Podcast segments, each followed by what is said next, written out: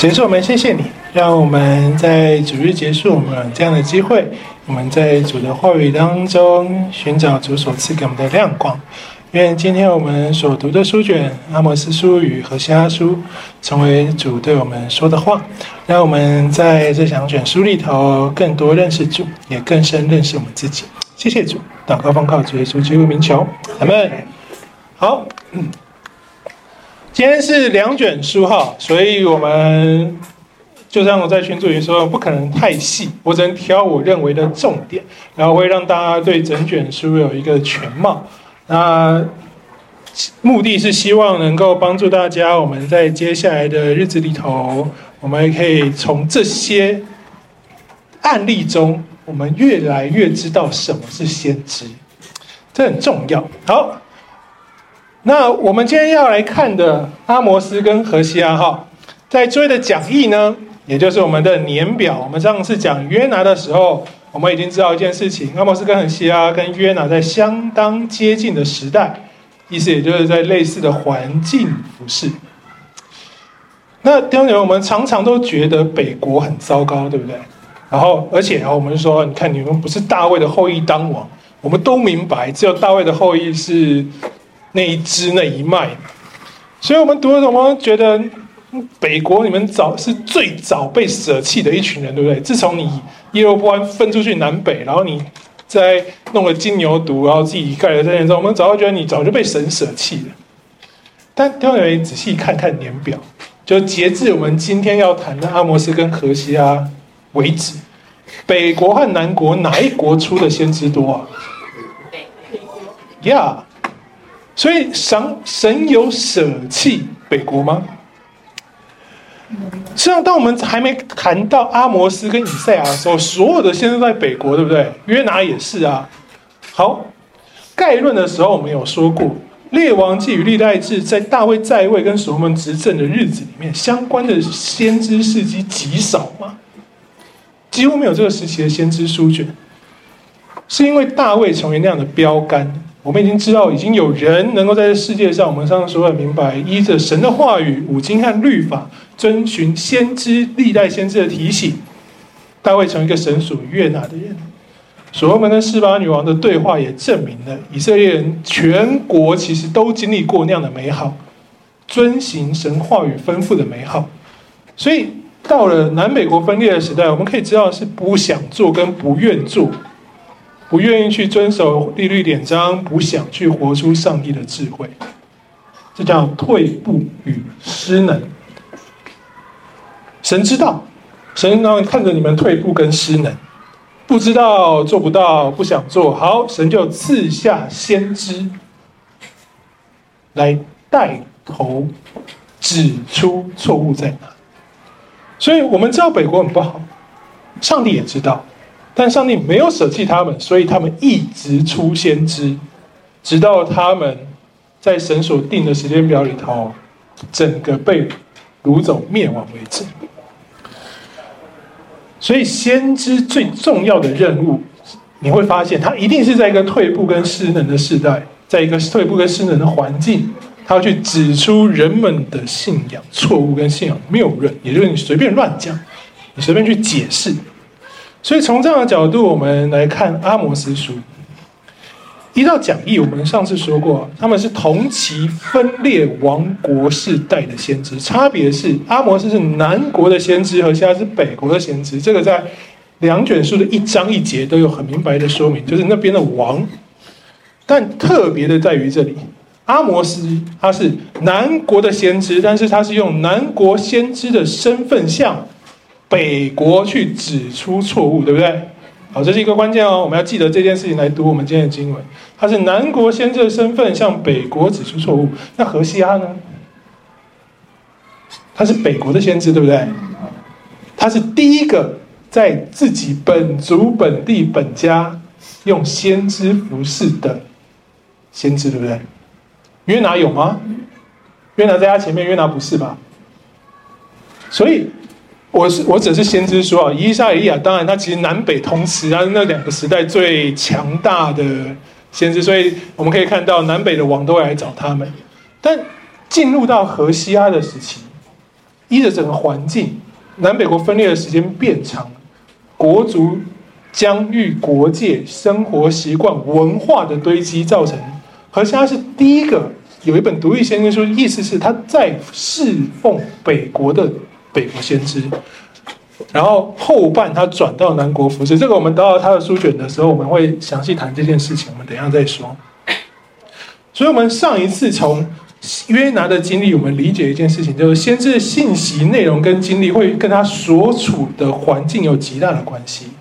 身为一个南国的先知，上帝要你指出北国的错误，弟兄姐妹，如果是你，你会觉得比较没有包袱。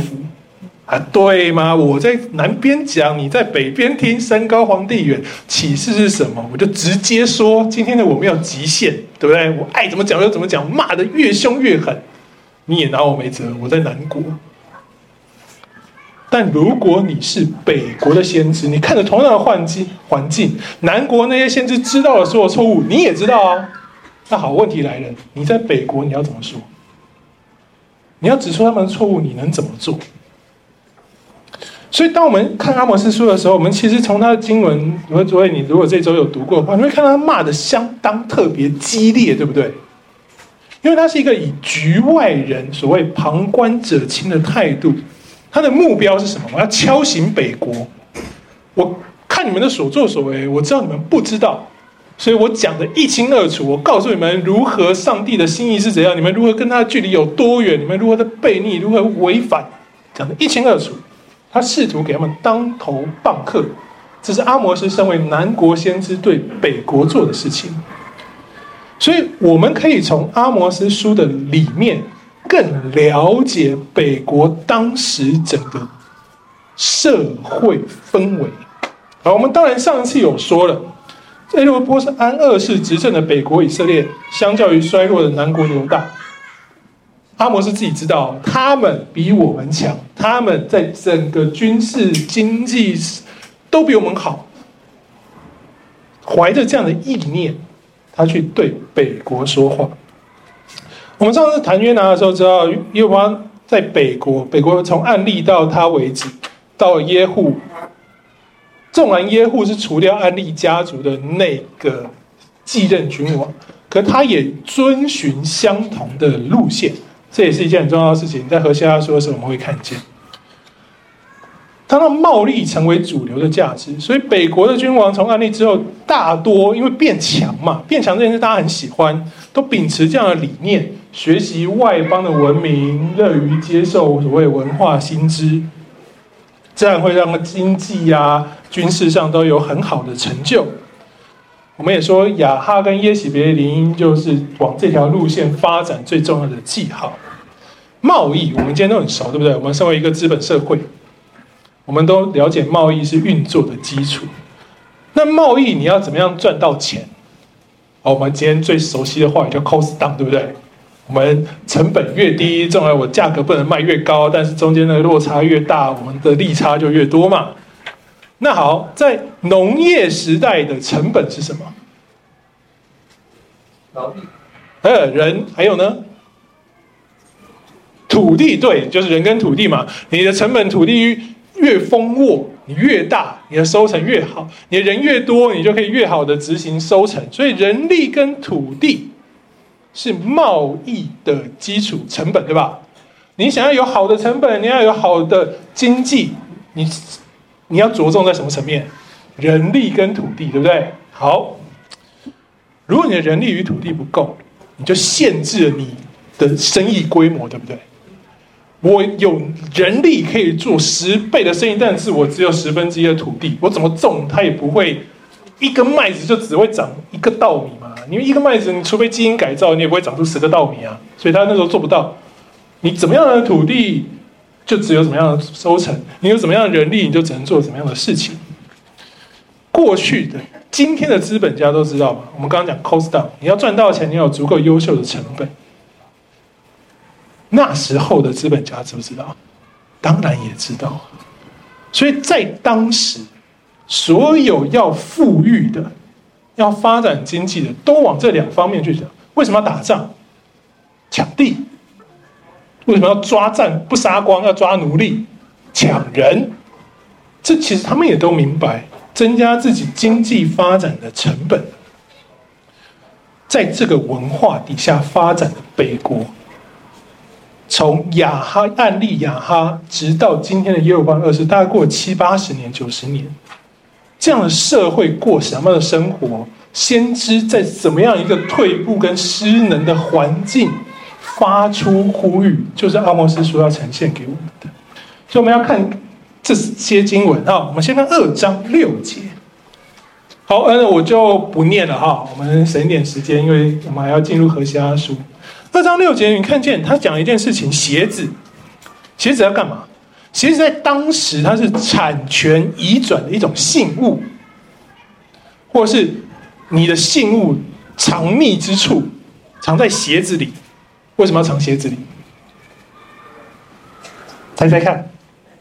对，你出门要穿鞋嘛？你可能出门会没穿今天这件衣服，你放口袋会忘，对不对？可是你出门要穿鞋，所以信物在鞋子里，确保这信物跟着你走。不然你不穿出门不穿鞋，脚会痛，所以你会记得要穿鞋。你不容易忘。你可能没带包包，没带衣服，你的信物就落在家里。可能那个要抢你土地的人就来把你抢偷走了。鞋子是一个人所穿，然后它的象征是在自己的地上行走之物。你穿着鞋子去工作嘛，所以他在神所赐给你的土地上工作。弟兄姊妹，在以色列的律法里头，抽签划分神所划分给你的地业是不可怎么样？买卖，对不对？这我们知道。所以这个信物对你来说，你有这个信物，就象征你持守了神所量给你的，以及你与他的约。所以再来，鞋子是很 personal 的东西，对不对？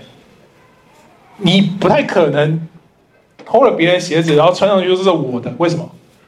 不合脚啊！你觉得我怎么去抢姐妹的鞋子？你猜我脚几号？我脚十二哎，怎么可能塞得进去？我偷了你的信物，然后说这是我的鞋子，不会有人相信，对不对？所以是一个不容易拿到手、有独特性、可供认知的事情。所以当时土地所有证明的那个信物，大部分藏在鞋子里。那二章六节说什么？来，诸位你们念念看。卖了，三卖了，为了因此卖了一人。对，抢走。好，头蒙灰这个翻译呢，正确的翻译是他们把贫寒人的头践踏在地的尘土上，这是希伯来文的翻译。头蒙灰这句话啊，最正确的翻译是他们把贫寒人的头践踏在地的尘土上。接着，睡在坛旁，是为什么要睡在坛旁？哪个坛？就在北国这边，你觉得是谁的坛？对，不是圣殿哈，不是圣殿的坛，是巴利的坛，或者是其他亚瑟，是外邦神的坛。睡在坛旁，是目的是在那边等候神明的启示。我意思是我已经问他事情了，我期待他告诉我们，求问所需。那睡在坛旁都是财主哎。财主问的是什么？我想要更多的财富，我要怎么样做到？所以他们宁愿睡在坛旁。典当的衣服，典当衣服这个词，它是一个夺取的象征，有借贷，所以你就要拿他的衣服成为他跟你借贷的信物，对不对？所以才有借贷，就代表他其实是有土地跟劳力的拥有权跟所有权。他强调的是，这些人每天所思所想的，就是一个让自己越来越有钱的手段。好，已经有，我们继续读下去哈，二章哈，那个已经很有钱，能借贷，然后他想要的是日日问外邦神明，求你告诉我，我怎样可以更有钱？他觉得，哎，这里很脏啊，很不好等。所以我在坛旁边等，地上铺的都是别人典当给我的衣服啊！我的衣服太好，所以我不能放在这里。所以我我在各界的旁边，我躺卧在人所典当的衣服上，然后我在那边享受，在他的店里面喝受罚之人的酒，意思就是我等，我也不要所谓金钱的等，我是开心的等，象征着我有很。棒的美好，你这个神应该多关注我一些。你看，这描述的是一个自高自大的象征。然后他们把这样的习惯带来圣殿哦。他们在外邦的神像如此求，他们把神庙带预备的酒带去上帝的殿中。我也来这里问问看好了，反正我也不是不要你耶和华，那你也顺便告诉我，你希望怎么样？用相同的方式在圣殿寻求。所以你们有没有发现他，他他们是用这样的话语，在二章，在从第六节开始，他为我们描述一个相当讽刺的社会处境。这些人的信仰是这样子，这些人关注的是这些，这些人是如此对待人，以及用这样对待人的方式回应他的信仰。然后我们进入到三章十节。阿摩斯在这里更直接的描述这些有钱有权的人，他们怎么做？他们以暴力抢夺，堆积在自己的宫殿里，却不懂得行正直的事，以暴力抢夺。我们说嘛，你打仗抢人抢土地，暴力就是你夺得低成本、好发展的主要手段。为了赚钱，不怕人受害。三章的九节说，埃及和非利士人，远古这些一直欺压以色列的民族啊，看到你们所做的事情，都要张目结舌的说：“哇塞，你们这群聚集在亚撒玛利亚的山上的人，你们在欺压的事上比我们还厉害。”他们是亚裔有何等大的扰乱跟欺压，就是说：“哇，你们做了我们都不会做的事情啊！”埃及。跟亚实图就是非利士人，从士师记一如欺压以色列人，对待以色列人，直到分裂王国，都一直是如此。连这样的人看到你们的所作所为，都要为你们拍拍手，觉得我们自愧不如。三章的十五节，他说：“我要拆毁过东和避暑的房屋，象牙的房屋必毁灭，广厦豪宅都归于无有。”兄弟们好，我们觉得过冬跟避暑的房屋还算可以接受嘛，就是你总要你怕冷，你就去躲避寒呐、但是我们刚刚说北国，它是以前之前说过，以农产品为它最主要、最优良的那个什么商品，对不对？你就知道它不太有可能所谓有那种加拿大负十八度 C、美国负二十五度 C 那种极端气候。大概呢？当地在地中海型气候当中，当地四季的气温呢，大概就是十多度到三十多度，跟我们有点像，但它没有我们那么潮湿，它更通风一点，所以你不会觉得有特别热或特别冷。当然，我指的是北国啊，你不是不是说南边那些旷野的地方啊。所以，波斯们不太会需要所谓功能不同、过冬过夏的房屋，而且经文说他们如何装饰他们这些房屋啊？用象牙、欸，哎。象牙是稀有品，请问江南你有大象吗？没有嘛？那已经贸易来的，对不对？对，所以这是有钱人的特权啊！他们用象牙装饰自己的房屋啊，这超越一般老百姓对奢侈品的想象，对不对？象牙拿来装饰屋子，装饰屋子的意思是你要看得见才叫装饰，拿来做什么？贴瓷砖啊，或者是铺琉璃瓦啊，一眼看过去就知道，哇哦，金碧辉煌。用今天的词汇来说，这些人在炫富啊！我有很多房屋，我有过冬的、过暑的。你来，我告诉你，然后你看，特别跟你的不一样，一个土平房，象牙贴瓷砖的炫富。这样炫富的人，四章一节，阿摩斯怎么说呢？他说。这群人就是撒玛利亚山上的巴山母牛啊！你们欺负贫寒人，压碎贫穷人，意思就是你们这些享受，你们这些炫富的根基，就是你们欺负贫寒人，压碎贫穷人。然后因着这些，在你们这些华夏广厦豪宅里头，说拿酒来，我们喝吧。为什么是母牛呢？因为母牛是不劳碌、不耕田、也不拉车的哦。它的目标是，就是被主人供在那里，好好的预备生更多小牛的。意思就是，他每天的生活就是只吃、只享受。他是牛里面的 VIP，母牛。好，阿摩斯用这一节大家都明白的生活比喻，他们他在讽刺那些住在首都撒玛利亚的权贵财主，你们就是靠着夺取别人劳碌他应得的，你把他夺走了，目标是让你有广厦豪宅，让你夜夜狂欢，饮酒宴乐，你就把自己当母牛一样供在那里，吃的跟母牛一样，肥肥大大的。然后接着说，哎，他会让我们看见是，不要以为这些肥牛不认识神哦。第四节跟第五节说：“哎，这些人可是这些用象牙装饰房屋的，吃的跟母牛一样的人，他们是早晨没早晨献祭啊，很敬虔啊，完全按照律法走啊。每三日纳十一奉献，哎，四到五节，你看，哇，很固定、很勤劳的上教会，并且很固定的给十一奉献。或者在今日啊，这个标准在某些教会可能已经认为哇，这是很棒的基督徒，准备案例成为长子了哈。”很好啊，我们超棒的、超稳定的，那奉献也很多，代表你忠心赞。而且这些人，这些有钱的肥牛，经文说的是，还会不时的额外加上感谢祭，就是我做更多，让所有人看见他是多么感谢上帝，他有了今天的财富跟成就。就你会发现，这是一个贪财的极致，极致到假敬虔、假奉献。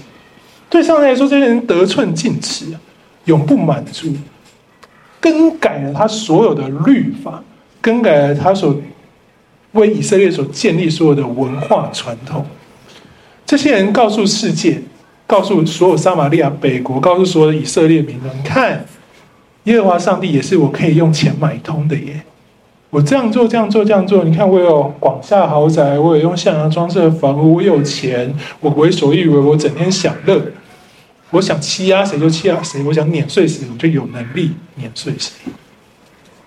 所以，当我们从南国先知阿摩斯的口中，我们看见就是北国成为一个完全信仰失序、只追求发展跟财富的国家。他们的生活充满的是不公不义、偷拐抢骗、流血跟欺压，是所有人认为的日常生活。他们是众所皆知的贸易中心。瞭望台撒玛利亚，本来应该成为守护的地方，却成为最混乱跟最大的压迫之处。所以，从阿摩斯的这个南国先生角度，我们就会发现，你可以理解为什么他的口气是充满不可置信的责备，甚至他在言辞当中都是用讽刺这种充满惊讶的讽刺。然后，或者是他要传达上帝怜悯的时候，他是用那种充满惊讶的口气描述怜悯。阿摩斯用南国身份，他明白听见看见这一切。他说：“如果你们不知道的话，听我的话。我看我告诉你们，你们现在所做的因是什么，果是什么，前因后果已经会导致这结果。这是这阿摩斯书的一章到四章。然后讲完之后说，所以我现在跟你讲，你赶快悔改吧。第五章，你赶快悔改。”不然，结果就是你要毁灭喽。就是第六章。那我讲这一切呢，有没有基础？有，上帝给我很多的意象，意象的论证。七到八章，神所给的意象支持我所告诉你们所有的启示。所以北国啊，相信我吧，赶快，你你们可以的。所以第九章说的是针对南北国的审判后的复兴。所以，当我们看阿摩斯书的时候，我们理解的，他用南国先知的身份，毫无遮掩跟顾忌的指明北国的问题。这代表的是弟兄姐妹，南国已经学会了。你有先知这样对北国说话，我们用大卫的比较就知道了。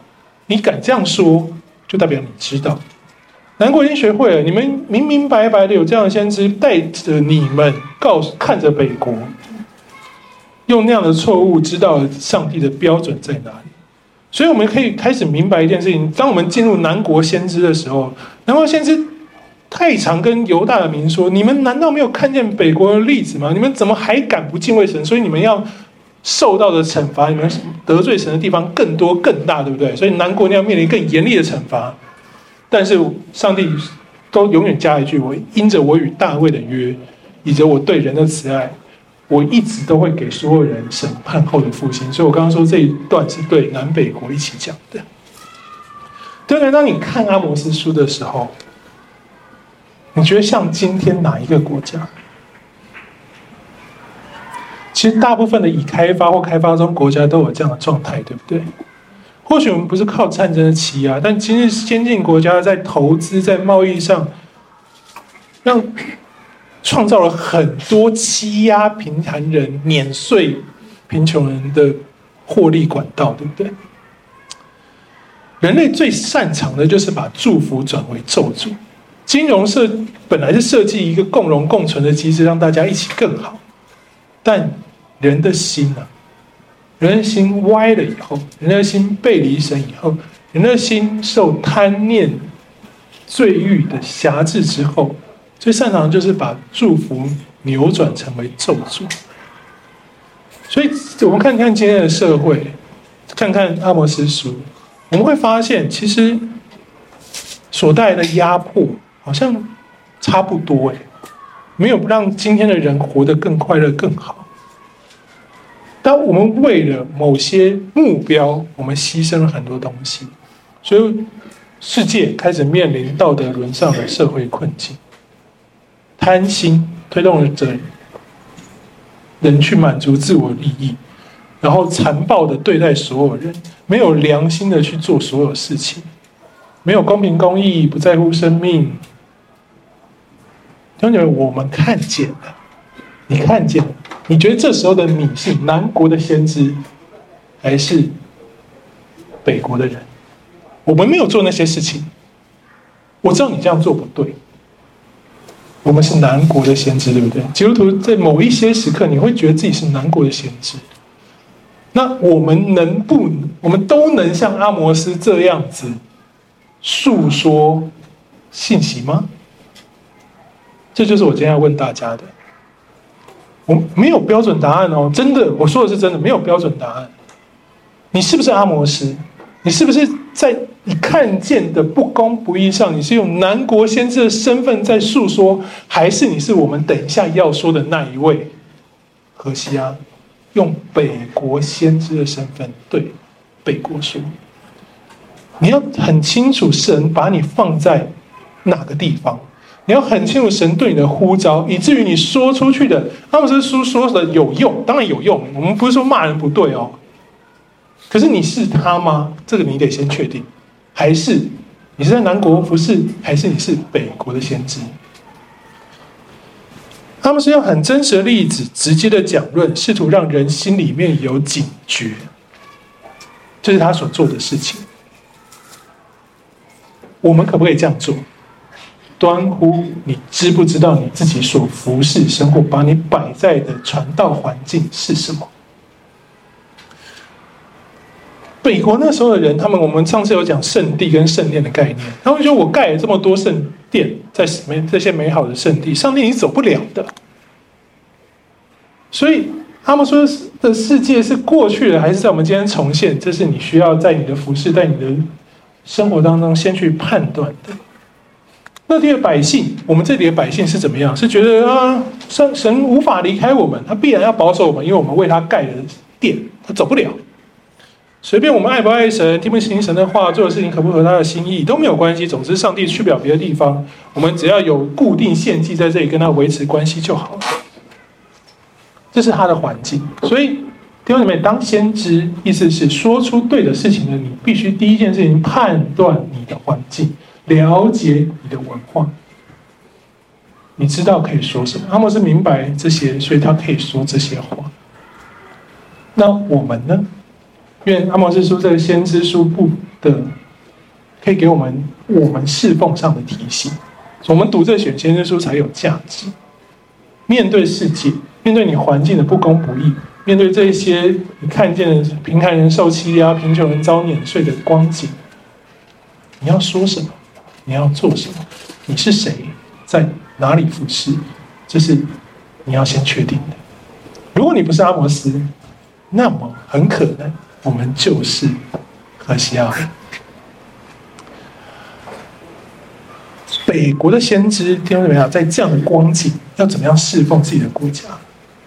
你想一想，在一个富强歌舞升平里面，财主掌权，他想碾碎你就碾碎你，欺负你就欺负你，可以控制圣殿，控制祭司，他可以在那里铺满典当的衣服睡在旁边，他也可以同样的方式睡在外邦的坛下，没人能他怎样的情况下，你身为一个北国先知，你看见这样的人，你活在他旁边，你是他眼里面的贫穷人，是可以被碾碎的贫寒人。那么，你要怎么服侍啊？一个在这样光景的先知，你说他听见了上帝的话语，他有多少的机会跟对面那位阿摩斯一样，诉说他真实的看见呢？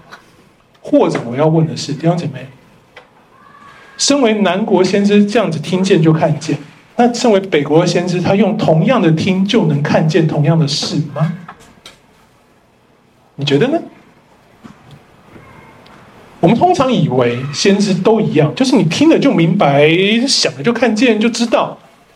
但何西阿就让我们看见这件事情是：你在不同的环境，你领受启示跟呼召的过程跟方法，跟神的带领通通不一样。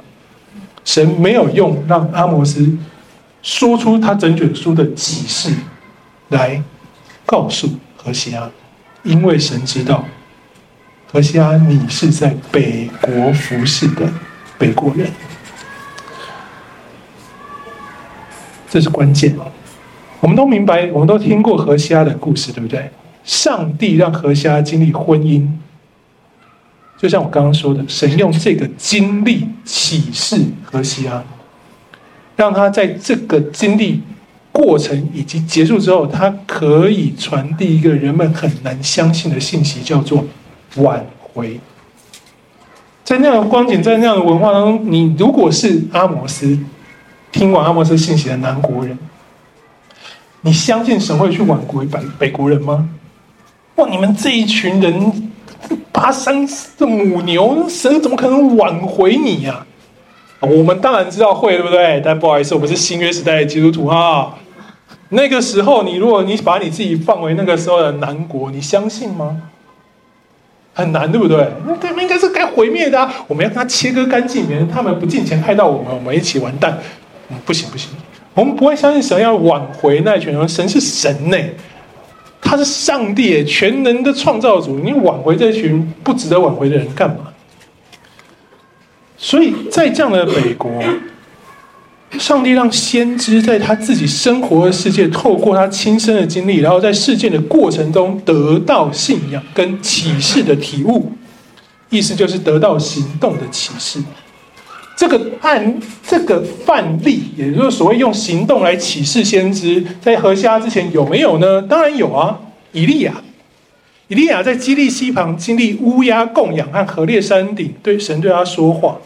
他明白了神的启示，所以他经历这一切之后，他回去做的事情跟他在一开始做的不一样，对不对？他本来说我就是不祷告就不下雨，大家一起死。然后经历过这一切之后，他回去是跟巴力的先知怎么样对决，显明了上帝存在跟上帝的威力。所以在经历某些行动，在经历上帝特别的带领跟上帝施作在我们身上的神迹之后，人会不一样，先知同样也会得到不一样的启示。更别说我们上礼拜所谈的约拿，大鱼肚子里的经历，是不是更改他去尼尼微服是最重要的关键？是吗？他本来没有要去啊。我们上礼拜谈了很多，他吃了就去。所以，上帝不只是话语的启示，他同时会用行动的启示，让人、让先知明白神的引领跟神的心意。这是一个。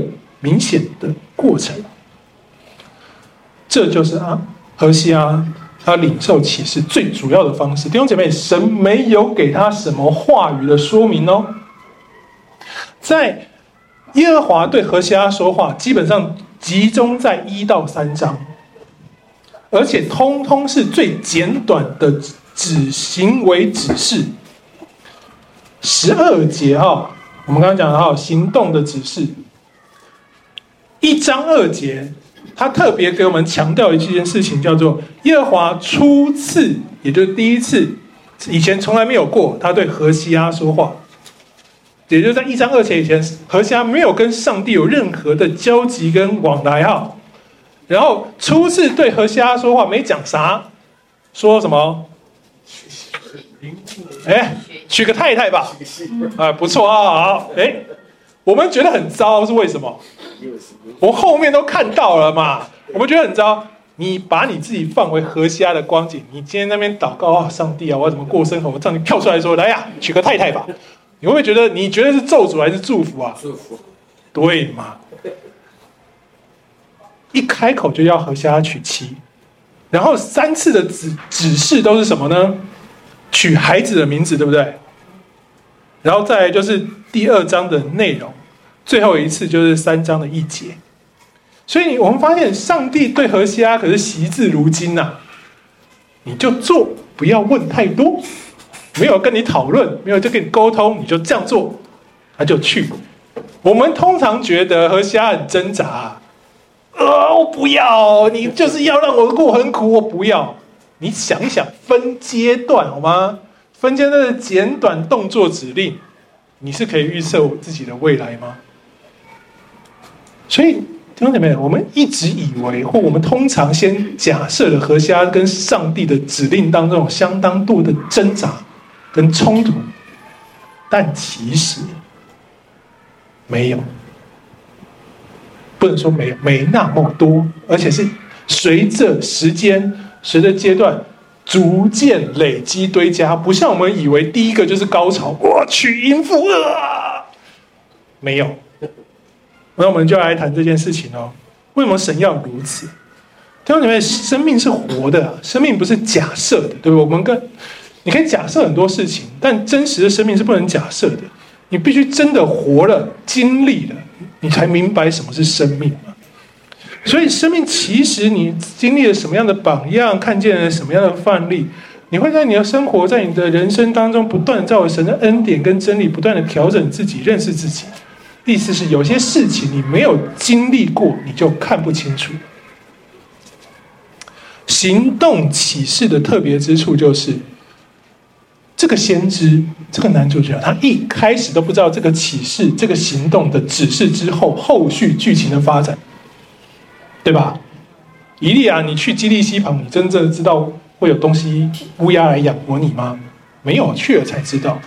为什么？人非有信就不能来到神的面前。神给每一个你行动的指示，背后需要的是信心。出埃及。上帝没有把后面每一个地方，你去以琳会喝到水，你在哪里会捡到玛纳，没有讲啊，对吧？去了才知道，在未知当中信靠神的话，凭着这个信心，你会领受到神的恩典。当你领受了神的恩典之后，你会认识神，你会开始明白上帝的感想法跟感动。所以意思是，这位男主角呢，何西阿，他其实也不太知道剧情的发展。他是借着他参与在上帝整个行动，我们姑且说行动剧好了，在这剧里面，他扮演男主角，按着导演一步一步的指示，他逐渐明白了整个编剧的心意。最终呢，他很会演了，他成为了协助编剧传递信息的重要角色。这是何西啊，他是这个行动启示在上帝整个编剧在这出。失败婚姻与背离妻子的大戏里面，何西阿担任一个角色，这叫神用何西阿来显明信息。那何西阿扮演什么角色呢？要理解这件事情，我们要从名字开始啊。这当然都希伯来文了哈。何西阿呢是耶和华，耶和华他发音是雅威，对不对哈？何西阿他是上帝名字雅威的缩写。缩写完就变成是何西阿哈，本意就是拯救。他这个字呢，何西阿同时也是约书亚的名字，约书亚希伯来文约书亚，它同时是它的字体变化，也就是字的调转互动。约书亚就是何西阿，何西阿就是约书亚。那耶稣呢，则是这两个名字约约书亚跟何西阿两个希伯来名字的希腊文发音哈，就是希腊文称为耶稣，所以。何西阿在这个过程，在这出失败婚姻与被拒的剧里，要扮演什么角色？上帝，他演的是上帝。好，所以男主角的戏份确定了。那为什么要这样演呢？因为天兄姐妹，你仔细想一想现在的光景，神跟以色列立约之时，立所谓后续救赎的约的时候，是亚当夏娃已经背离神的时候，对不对？已经背离了嘛？确定是背离了，已经离开伊甸园了，才立后面什么亚伯拉罕的约啊、大卫的约啊，或者是你可以想到各式各样的约，摩西出埃及的约，通通是在背离之后立的，对不对？好。所以以婚姻来类比，的确就很像是神明明知道这人不忠了，已经不忠了嘛，已经离开伊甸园了，然后执意把他找回来，执意娶她。我去找你立约立一次，再去找你立约立第二次，然后一直带着你，给你这给你那，你都已经背离了，然后神还继续这样做。所以何西阿娶歌篾象征的是这件事情。那神要借由何西阿歌歌篾的目的故事。呈现出什么呢？弟兄姐妹，呈现的是神对人的情感。我们没有，如果没有办法去把自己带入的话，你不会相信神有情感。他是神，神跟我们不一样。我们是人，我们觉得人有七情六欲。但你如果某些宗教的神是跟你什么样清净决绝，对不对？六根清净，无情无欲，对吧？所以。神有没有人的情感？对人来说，它其实是一件值得怀疑的事情。因为情感有时候会使我们软弱，情感有时候会愤怒，使我们失败。情感不一定都成为我们的帮助，对吧？所以我们认为一个完美的存在，它可以是没有情感的。神跟人的关系有没有情感的存在，就是透过何西阿去割灭的经历来告诉我们的。所以神为何选用婚姻来展现这个行动启示？因为。情感时常配上的词汇就是一言难尽，所以上帝借由婚姻的体验让何西阿懂，也让我们可以揣摩。我们都明白情感，我们都明白爱情，在这世界上，夫妻亲子的情爱是人类最强烈的情感之一。配偶不忠背离婚姻所带来的痛苦，我们可以，你想象也都可以想象个七八成，对不对？我们可以揣摩，我们可以同理，然后我们自可以揣摩跟同理之后，我们就能体会在这样的伤害跟情绪当中。你如果是忍耐者，勉强的继续爱这个心智不坚毅受诱惑的，刚刚说失败婚姻的那个妻子，是一个多么沉痛痛苦的挣扎。当你体会这个的时候，你看见上帝是这样做，你就明白了上帝是对人的情感是怎么样。当我们知道何西阿代表神，我们就能透过何西阿在婚姻、婚姻当中、家庭生活所描述的所有过程，你把你自己放进去，你就可以体会所有的情绪跟感受，所有关键的很短，对不对？因为觉得他们经历怎么那么短？弟兄姐妹，这就是旧约最常见的方式，他让你把自己放进去，你自己发生的那样的事情，你会有什么样的想法？先知也是人，他跟你差不了太多。你有什么样的体会？你有没有愤怒？你有没有痛苦？你有没有难过？你有，先知跟你差不多，所以他没有帮你写何西阿有多难过，他让你自己把你放进去想，你会多难过，何西阿就多难过，以及上帝就多难过。从这我们就可以开始明白人背离神神有的情绪，想想我们自己在这些情绪当中会做这些选择。然后我们再看看上帝借由先知做出的选择，你会发现，哇，不一样，对不对？我们不会做出上帝的这个选择，我们没有那么爱挽回，我们不太想做这样的事情。我们觉得你这样就你就走吧，你就死吧。但上帝不是，上帝要何西阿做不是的事情，这基本上违反当代的什么所有文化风俗啊！哎，你的配偶不忠，在当代你要怎么样？拿石头打死他哎，没有没什么选项啊，你还不能不打死他哎。结果何西阿上帝跟他说做这样的事情，你会不会觉得很神奇？这就叫做行动的启示。然后我们继续这样往后看，我刚讲只有前三章，你继续往后看的话，你就会发现哦，何西阿后面的信息，那个所谓的惩罚跟咒诅。其实带有一层更重要的意义，就是上帝挽回人的手段，它背后仍旧是爱。所以我们才会理解上帝在历史中一切的行动都是为着拯救，因为神最终的目标是要拯救人，对不对？透过何西阿这样的经历，透过这样整个的发展，你会感受到，你会察觉到是，对，是审判，对，是责骂。是咒诅，是受苦，是很多的惩罚，没错。但是神最终都在等着挽回人，因为他是像前面我们所看见如此的心痛，如此的爱人。何西阿他特别把情感带进了我们与上帝之间的关系里头，让我们可以借我们的生活体会到上帝对人的爱。这就是何西阿在做的事情，这非常非常的重要。我们刚刚说了，如果我们不认为神对人有情感的时候，你只能惧怕，你只能疏离，对不对？你拜偶像，你为什么要给他那么多东西？因为他对你没情感啊！你不让他给他喜欢的东西，他对那些喜欢的东西有情感，他就来这对你怎么样？找你麻烦。为什么巴力要活因献祭？为什么要做这么多恐怖可怕的事情？你仍然愿意做？因为你觉得这个神跟你没情感，你很害怕。你不给他这个，他就来对付你；你不给他这个，他就不听你的。你只能给他这个。所以在为什么在迦南信仰里面这么多残暴恐怖的事情可以不断的发生？人不相信神爱人，带来惧怕跟疏离。人在惧怕当中可以做出很多很多丧心病狂的事情。所以何西阿书的四到十四章，基本上就是针对前三章后面的论述，它是代表上帝说话。可是我们就发现，你看，何西阿在虽然是代表上帝说，但是他不再是像隔壁那阿摩斯上帝这样说这样骂，不是，他开始是强，虽然强调是神的启示，但他比较像是在我经历里面我的体悟，跟我身为一个先知，一个跟随神、认识神的人的结论，这叫见证，这叫信仰体悟。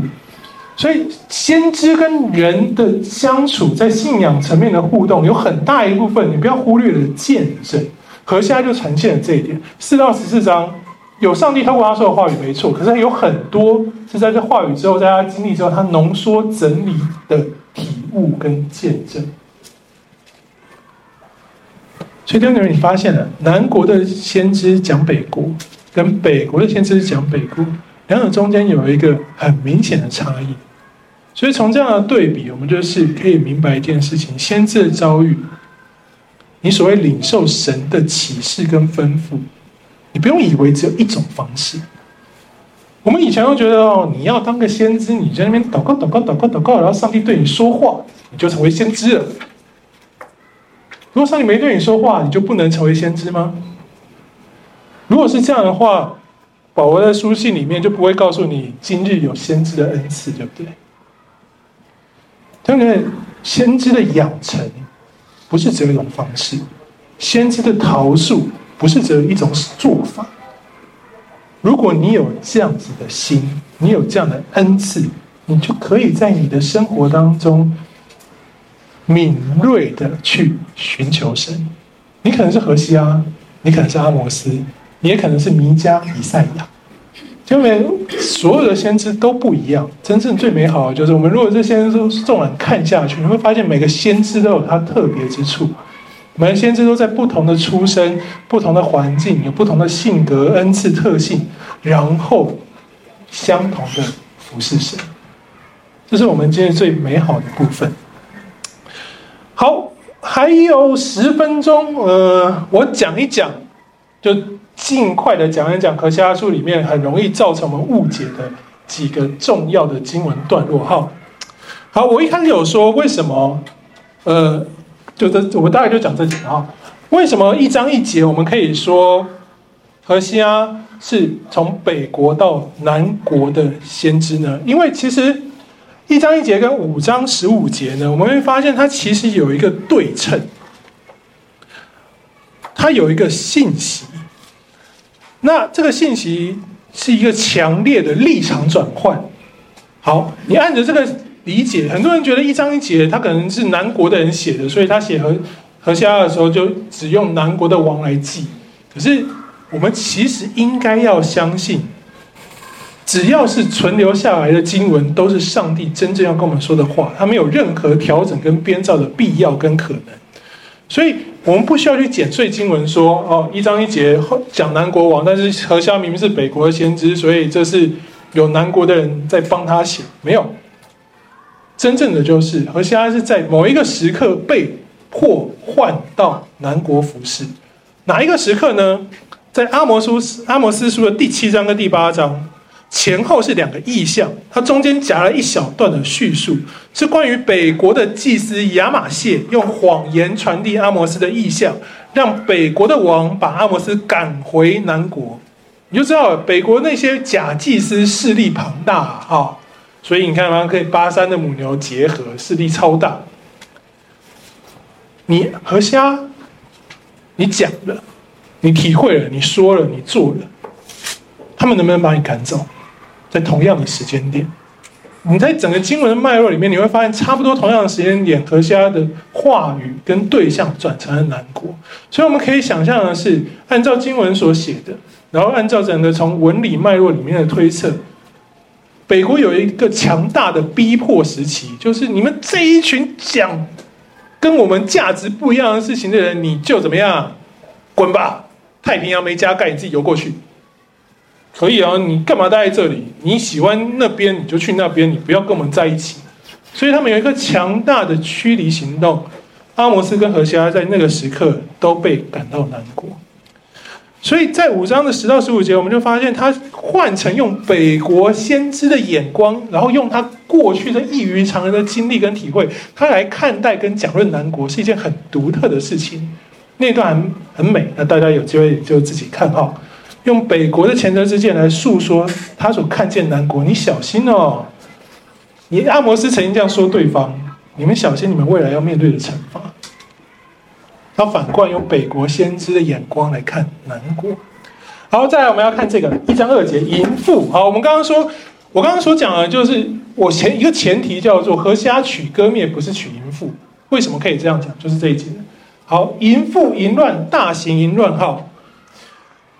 淫妇在我们的理解当中是犯淫乱的妇人，对吧？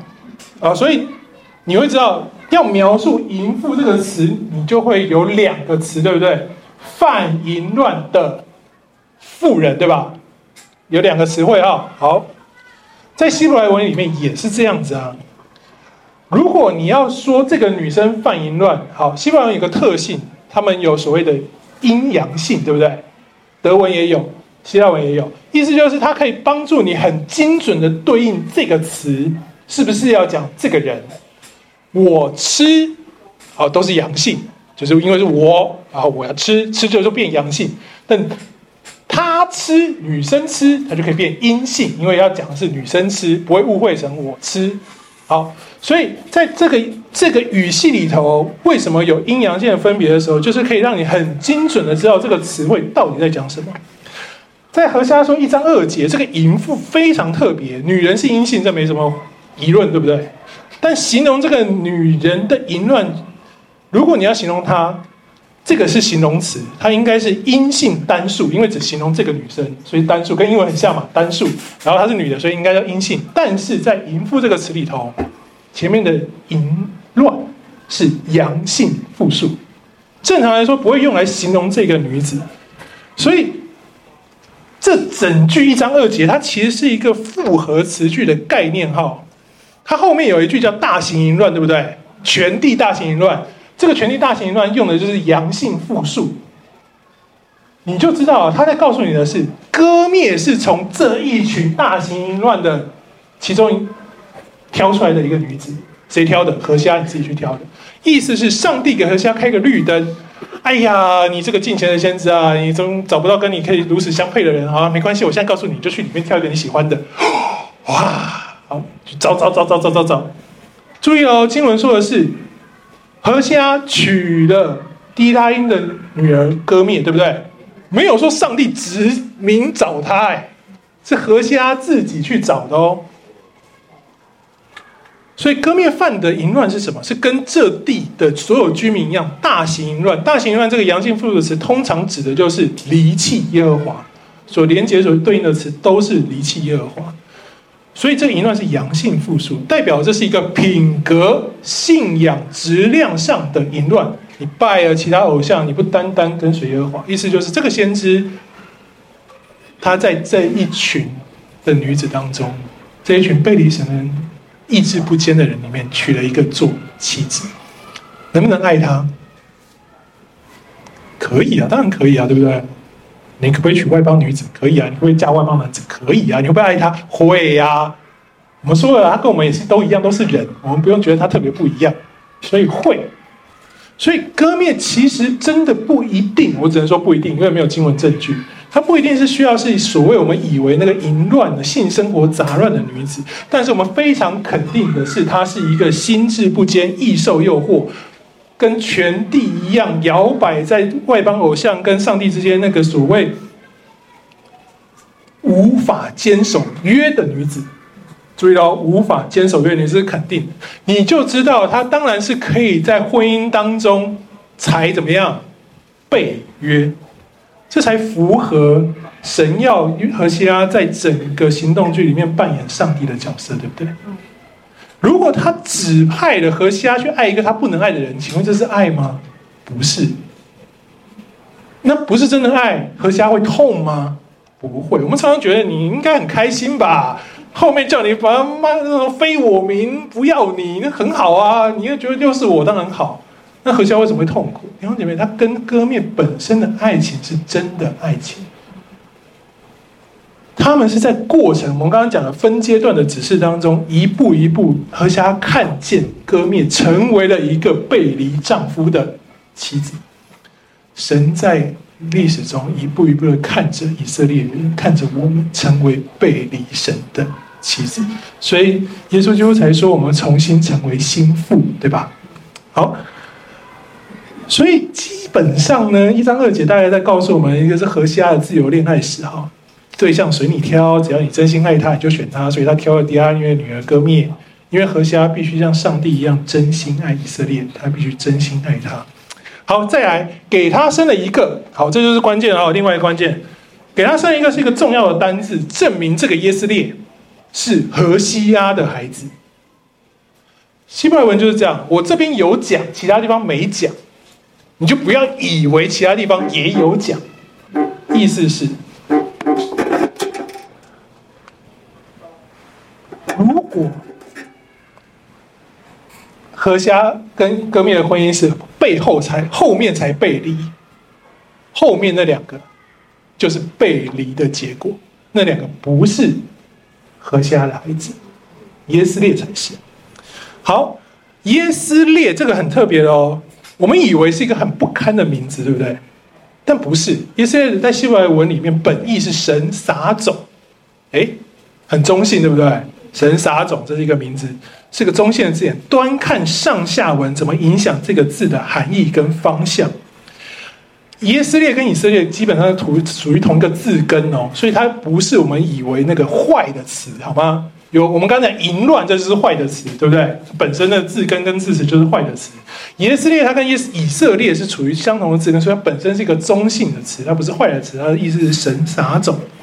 所以这个儿子的取名，其实重点是神透过这个取名，告诉何西阿未来北国的遭遇。未来北国的遭遇呢，就呈现在后面的四到五节之上了哈。再过片时，我必讨耶户家在耶斯列杀人流血的罪，也必使以色列家的国灭绝。这段经文你仔细看，如果你对应着你所熟悉的列王记的历史，你会觉得很困惑。第一个。耶户家在耶斯列杀人流血的罪，谁要他做的？耶户杀的是谁？亚哈，对不对？列王记上，列王记下十章，好，嗯，大概在那个阶段，耶和华对耶户说：“你去按着我要你做的审判亚哈。”他就在耶斯列平原把亚哈宰了。十章的三十节，列王记下十章三十节，耶和华对耶户说：“因你办好我眼中看为正的事，在我的心意待亚哈家。哇哦，嘿，神要你这样做，然后后面跟你说，我必跟你讨你在耶斯列杀人流血的罪，你觉得合理吗？这上帝你不公平哎！我你看叫我杀我照做，你那时候还称赞我说 good job 做得好。现在事过境迁，时空背景不同了，跟你现在就在讨杀人流血的罪是吗？好，有人就解释说哦，那就是你杀的方式不对。哦，好，那怎么杀才对？那弟兄姐妹，你觉得要怎么杀？你能慢慢戳，还是下毒？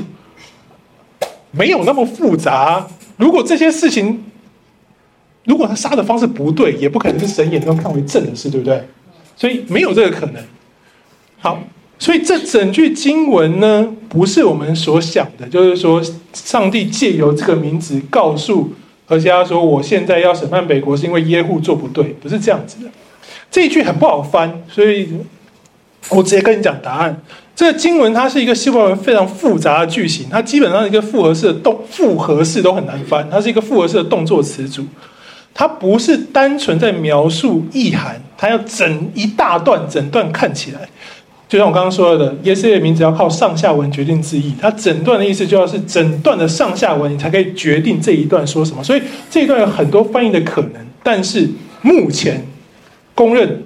比较合一的理解是这样念的：再过片时，我必因我所看见的，我所看见就是我所看见的北国哈，使耶斯列的血流在耶户家之上。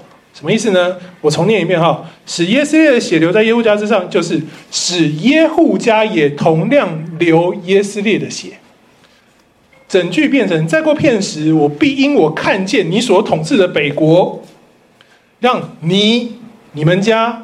耶户家在耶斯列得到同样的结局。亚哈为什么在耶斯列死了？因为他得罪神，对不对？然后他被神怎么怎么，然后就是说神给他的审判就是你必死在耶户耶斯列平原。神用耶户审判亚哈，那你做你审判了他，结果你做跟他一模一样。神说，那你跟他就是怎么样同样的结局？这叫在耶斯列流同样的血。终结以色列的国度，所以这句准确的发音是神透过何西阿取这个名字，告诉他一件事情：说你要知道，北国这个王朝完蛋了，我要审判他们，如同我审判亚哈一样，用同样耶斯列的方式。所以他取这个名字，意思就是说耶户，你后面直到耶罗不安，你们的结局定了。没有别的机会了，给你四代五代的机会了，没有了，你就是会在耶斯列平原上，你之前怎么审判亚哈，上帝就怎么样审判你。这是这整句意思。所以耶斯列其实不是坏小孩，他象征的是神的审判，他也不是所谓淫妇所生的小孩啊，那是从何西阿而出的儿子，对吧？所以你就开始分阶段了，在这个时刻。何西阿整个解释，他是这样子如此理解一个神所要带给北国的启示。那我们刚刚说了，假就后面那个，呃，那后面那两个啊、哦，非我民跟不蒙怜悯，哦，这我们都很熟，你就知道一一割灭在这个时候就真的红杏出墙了。所以经文刻意强调这对儿女对跟原先的父亲毫无关系，对不对？那两个名字，一个叫非我民，就是他不是我的啊。